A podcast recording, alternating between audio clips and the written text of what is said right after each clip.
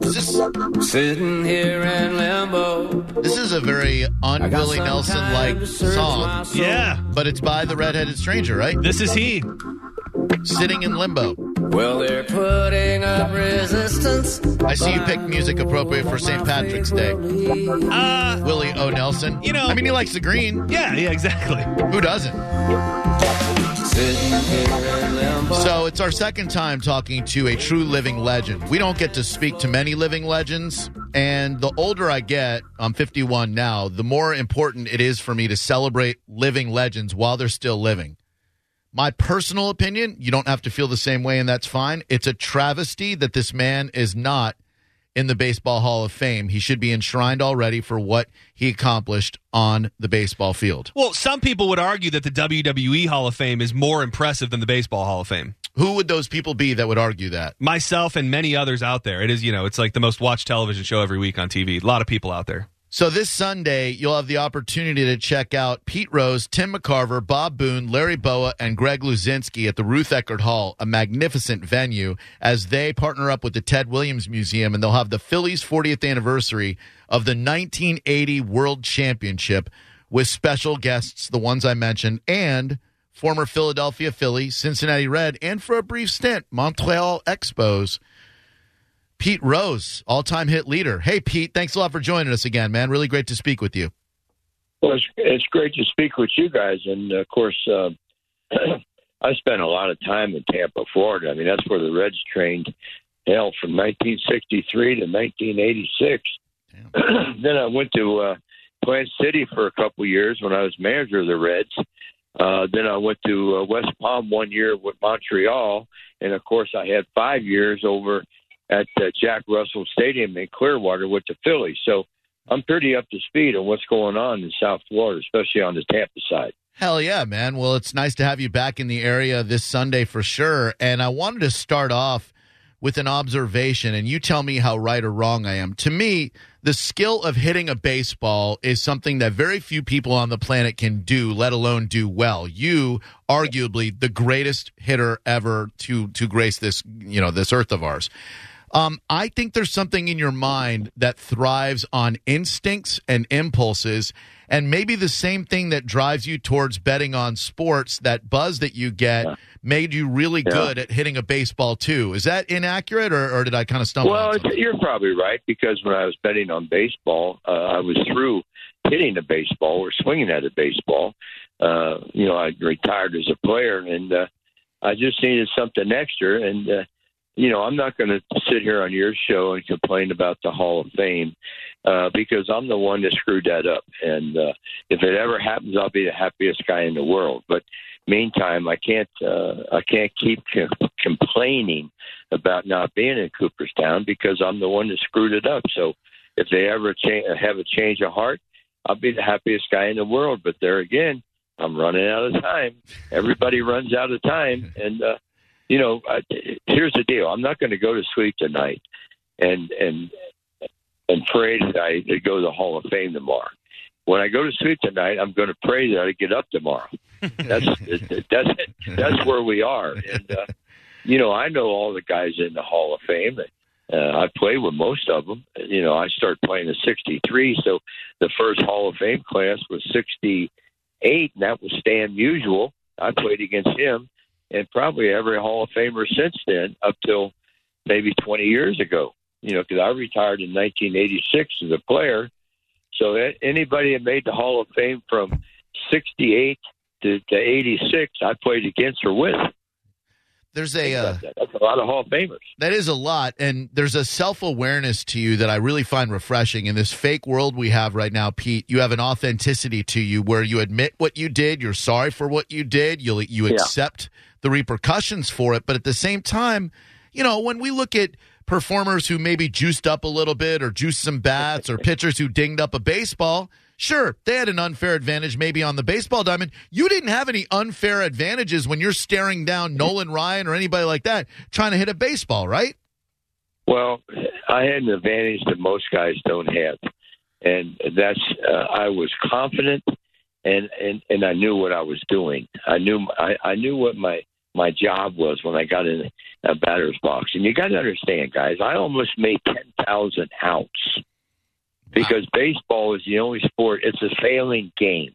Yep. It's the only game, to my knowledge, that you can fail seven out of ten times and go to the Hall of Fame.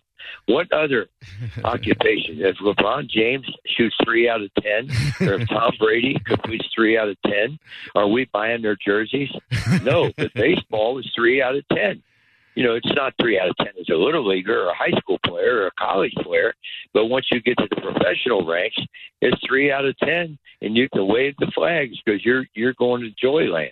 Man, that's a great way of looking at it. It's kind of crazy. We're speaking with the legendary. It is kind of crazy. Oh, yeah. We're speaking with the legendary. And, and, I'm, and I'm looking forward to Sunday yeah. uh, down there in Tampa because uh, yeah, we had a great year in nineteen eighty with the Phillies. And actually, we were supposed to have this celebration last year. So this is probably the forty-first year uh, that we're celebrating the nineteen eighty World Series.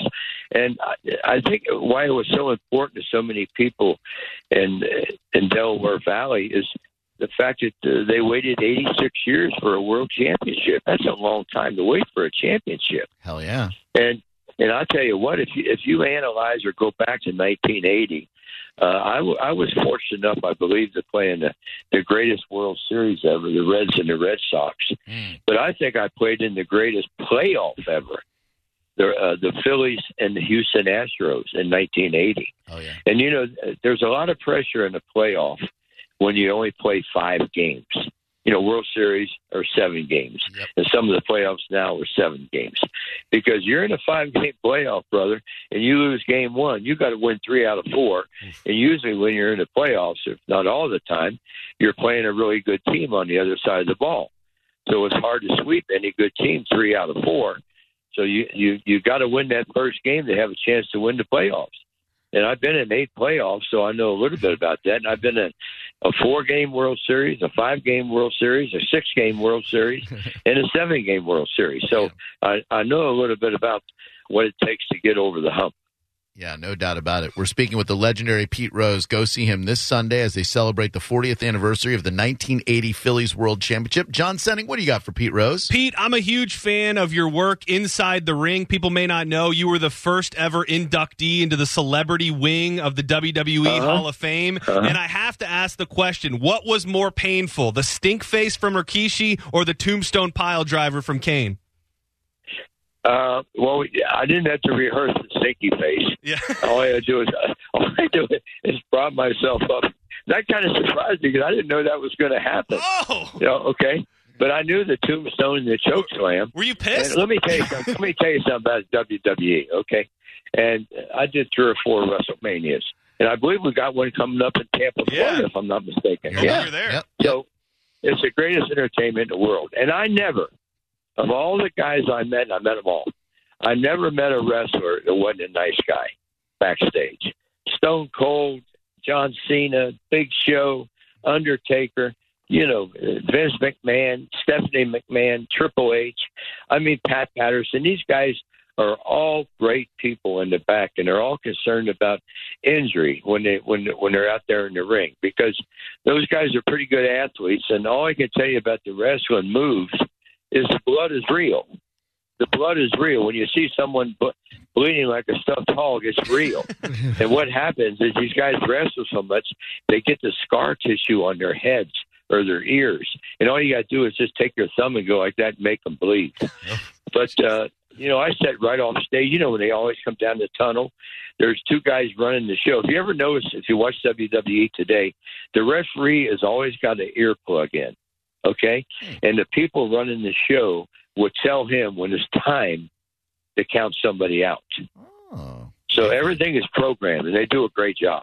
Man, I, I, this is something I did not know about wrestling. I'd like to take you back to early uh, nineteen seventy-eight, the year I was in Framingham, Massachusetts, and nowadays uh-huh. uh, athletes and endorsements go hand in hand. Back in your day, an athlete had to hump it to get an endorsement, and you... Yeah. I love Yoo-hoo, one of my favorite beverages that has ever been on this planet, and not a lot of people might know this, but Pete had his own chocolate-flavored beverage in nineteen seventy-eight in Cincinnati. Please tell me how that came to be, and were you satisfied with the taste? Somebody just came to me with a chocolate drink, and they wanted to call it Pete. And I liked the can because they had a head-first slide on it. And I said, sure, I'll endorse it. I like chocolate. So that's how that happened. That's, uh, you, you know, I, I, I think I actually did ten or twelve national commercials. Uh, you know, I, I did Aqua Velvet three or four years in a row. Oh, yeah. I did it with Canella Hutton. I did it with Joe Morgan. I did it with Vic Kayback, who used to be oh, Mel and Mel from Alice. Yeah, yeah, yeah. So uh, in those years, you got three or four years to do the commercials, and as long as you kept doing well on the field, which I normally did, even when I had an off year, it wasn't a bad year. You know, and, and if I was playing today, I'd make a lot of money because I would. I'd, I'd never lose an arbitration. You know, instead of getting two hundred hits, I get one hundred ninety.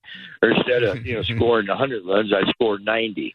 So those are those are still good years. So uh, it was just fun playing the game of baseball, and and there again, my teammates helped too. Sure. You know, I was on a good team. Yeah. I was on a really good team, the Big Red Machine. Oh man! You know, I, I'll never tell you we were the best team ever, but I will tell you one thing: the, the Big Red Machine was the most entertaining team ever. Yep. We had Golden Glovers, we had batting champions, we had home run champions, R B I champions, uh, Golden Glove shortstop, second base, catcher, center fielder, flamboyant manager, and we had a great place to play, Riverfront Stadium. So it it all clicked together, and and that's why I was happy to go to Philadelphia, because Philadelphia was like the second team for the Reds. Yeah. Instead of Concepcion, I had Bowa. Yeah. Okay. Instead of instead of Schmidt, I had me. Instead of Luzinski, I had Bolster. Yeah. Okay. Instead of Perez, uh, you know, I had the other first baseman up there with the uh, Phillies. So good players on both teams. You know, guys, I actually played with uh, with twelve Hall of Fame players. Listen to this. If we got a moment, I'm gonna I'm gonna Definitely. I'm gonna go uh, over a lineup. All okay, right. That I played with.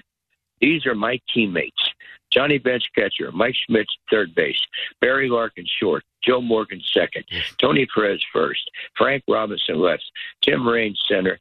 Andre Dawson, right. Left-hand pitcher, Steve Carlton. Right-hand pitcher, uh, Tom Seaver. Jeez. That was my teammates. Whew. I, I couldn't even make that team.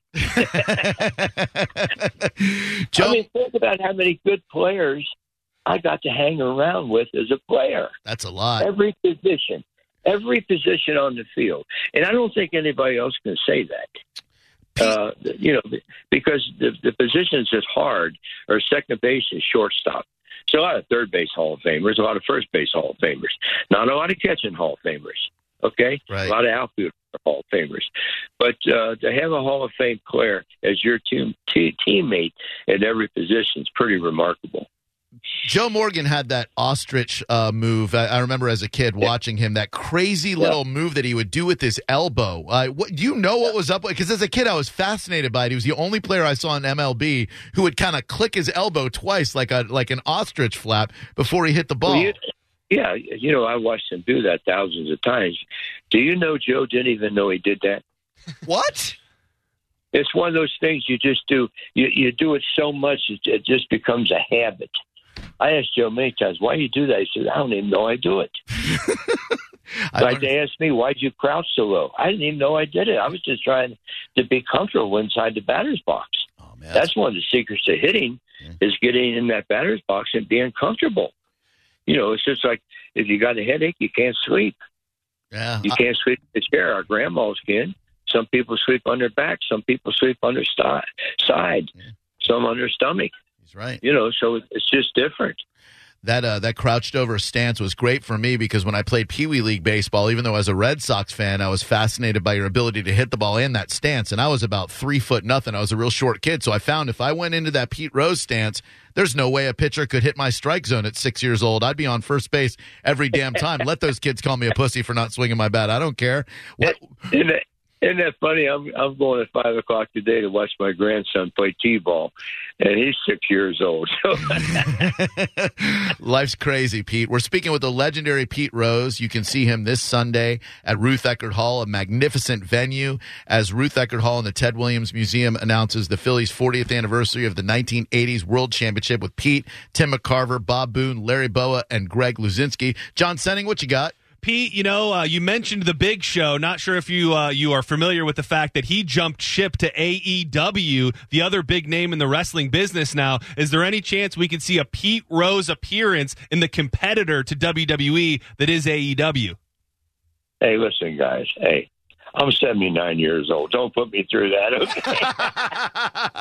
okay? Hey, tombstone me right now, I wouldn't be able to walk for a week. What do you uh, we have the world's greatest hitter ever to hit, John, and you're asking well, him wrestling questions. Well, you know, I see. You know, I, I came up through a different time. I mean, when, when I was yeah. uh, loving wrestling yeah. more than ever, this guy through the late nineties, early two thousands was appearing on every WrestleMania. The first celebrity to be inducted into the Hall of Fame. He's, you know, that's how I that's how I see him. I got to know these things.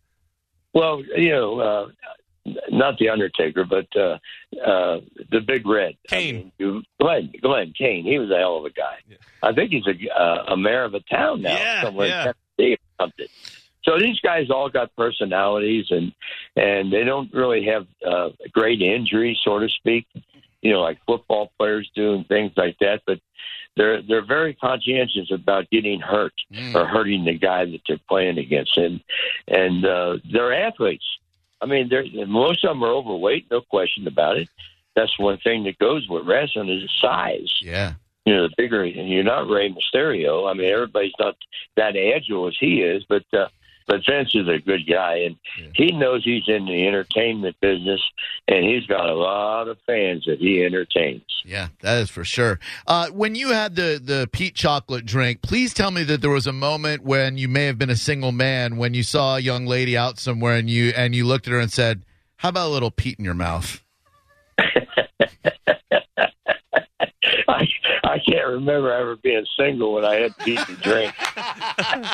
that's a that's a good answer. Uh, little trivia to see how well John Senning knows the oh, legend no. of Pete why Rose. Why are you doing this? Uh, Pete Rose, more hits than anybody oh, ever. How many grand slams does Pete have in his entire career? That's John. Uh, runners on first, second, and third, bags I, I, juiced, yeah. and he hits a home run. How many grand slams does Pete have in his legendary why, why career? You, you didn't tell me you were going to do this. I know. I like to spring things ninety. On you. How about... You know the answer, right, Pete? Yeah. Let yeah. him know. Well, I had one grand slam off of my manager, Dallas Green. One. Isn't that crazy? That is that is crazy. Do you remember it? Like, well, it, you remember listen, it well? I only had, listen, I only had one hundred sixty home runs, and your chances of hitting a grand slam are slimmer with a leadoff hitter because you've got seven, eight, nine hitting in front of you. That makes sense. It's not like you're hitting fourth or fifth where you got one, two, three hitting in front of you, because one, two, three gets on base a hell of a lot more than seven, eight, nine. And when I played, we didn't have a D H. Huh, well, there was no no yeah. D H in the National League when I played. Yep, that's right. You understand what I'm saying? Yeah, yeah, I, I definitely do. It makes perfect you sense know, to me now. Usually, guys in your lineup aren't good hitters. Uh, they're low average hitters that hit seventh, eighth, and ninth. Or seventh, eighth, and then the pitcher. Yeah, that is. So a, I hit, oh yeah, you had the I pitcher hit, hitting in front of you for crying out loud. Yeah, it, I had, I had the pitcher hitting in front of me, and I had thirty-five, thirty-five fifty-eight games. I had no one on base because I let off the game. Damn. All right, now it makes a lot more sense. So that's going to that's going to cut down your yeah. when you have thirty-five hundred games and you have one grand slam, your first at bat is usually going to be a waste of that bat as far as run production. Yeah, no doubt, man. Uh, we are speaking with the legendary Charlie Hustle, the the the apt nickname of a man who uh, played on the field with a lot of passion, lived his life that way as well. I think he's a role model for what you can do if you have determination, confidence, and a lot wow. of stick-to-itiveness and hustle. Uh, Pete, while we've still got you here, I just want to say, regardless of what the Hall of Fame thinks, you know the impact that you had on not just baseball players, but on every young man who grew up during the sixties, the seventies, and the eighties. And, uh, and as such, I feel the need to tell you, you know it already. You are a living legend, no matter what Cooperstown might have to say or Major League Baseball might have to say. I truly hope that you get the satisfaction of seeing, of being inducted while you're still with us. It, it would be a shame if it happened posthumously. You deserve well, to walk in there. Well, the, the Hall of Fame is mostly for your fans and mostly for your family. And uh, uh, there again, uh, I'll be the happiest guy in the world if I ever get that call where I'm going on the ballot. Just get me on the ballot one time. Yep. I've never been on the ballot. Listen to this. This, this is strange to me. Okay, I was born three miles from Riverfront Stadium in Cincinnati, Ohio. Yep. Okay, the Reds play today at Riverfront, or Great American, and Great American Ballpark is on Pete Rose Way. Yeah. Okay? I've been retired since eighty-six. I have never been allowed to go in the Reds clubhouse or the batting cage underneath the stadium. Oh, that's insane. That's a travesty. Now, you think you think I couldn't go in that batting cage and help some young players that's playing for the Cincinnati Reds? That sucks, man. That's how that's how they continuously today try to punish me. Never been in the clubhouse, never been in the batting cage. I go to the games all the time. And by the way, when I go to the games, I have to pay like everybody else. What I, can't the hell? Oh. I went I went to watch my son play with the Reds way back when he'd made the Reds, and I had to buy my own tickets to go to the game because I couldn't go on the uh, pass list. Man. Is, is this just something now, because there have been many people in charge since, you know, since everything that happened, Pete? How does th- how does this continually get handed down to other people who are willing to uphold uh, these ridiculous rules and, and, you know, things in place? Well, I, th- I think it's just a matter of uh, people are scared to go against what the, what the first commissioner did. And I listen. God bless Bart Giamatti. I like Bart Giamatti. I met with him a couple times on the road when I was a player, and he was a commissioner, just to talk about how to make the game better. Okay, he did what he had to do. Okay, that's just that's just the way it is. Then all of a sudden, Faye Vincent took over. Then this guy took over. Now Manfred's taking over, and they're not gonna they're not gonna clean up something that one commissioner said to do it this way. That's the way I look at it, and that's fine. Yeah. That's fine. It's it's it's it's a it's a it's a fraternity. Being a commissioner of baseball is a fraternity. Yeah. You don't do something that Judge Landis said to do it this way.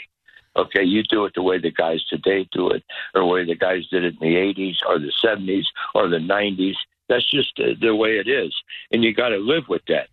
I just hope that these commissioners uh, start making rule changes that help the game of baseball, help the game of baseball as far as you and I are concerned as fans. Make the game better. Speed up the game. Make the game faster. Okay, people are starting not to go to the game of baseball because it's too damn slow.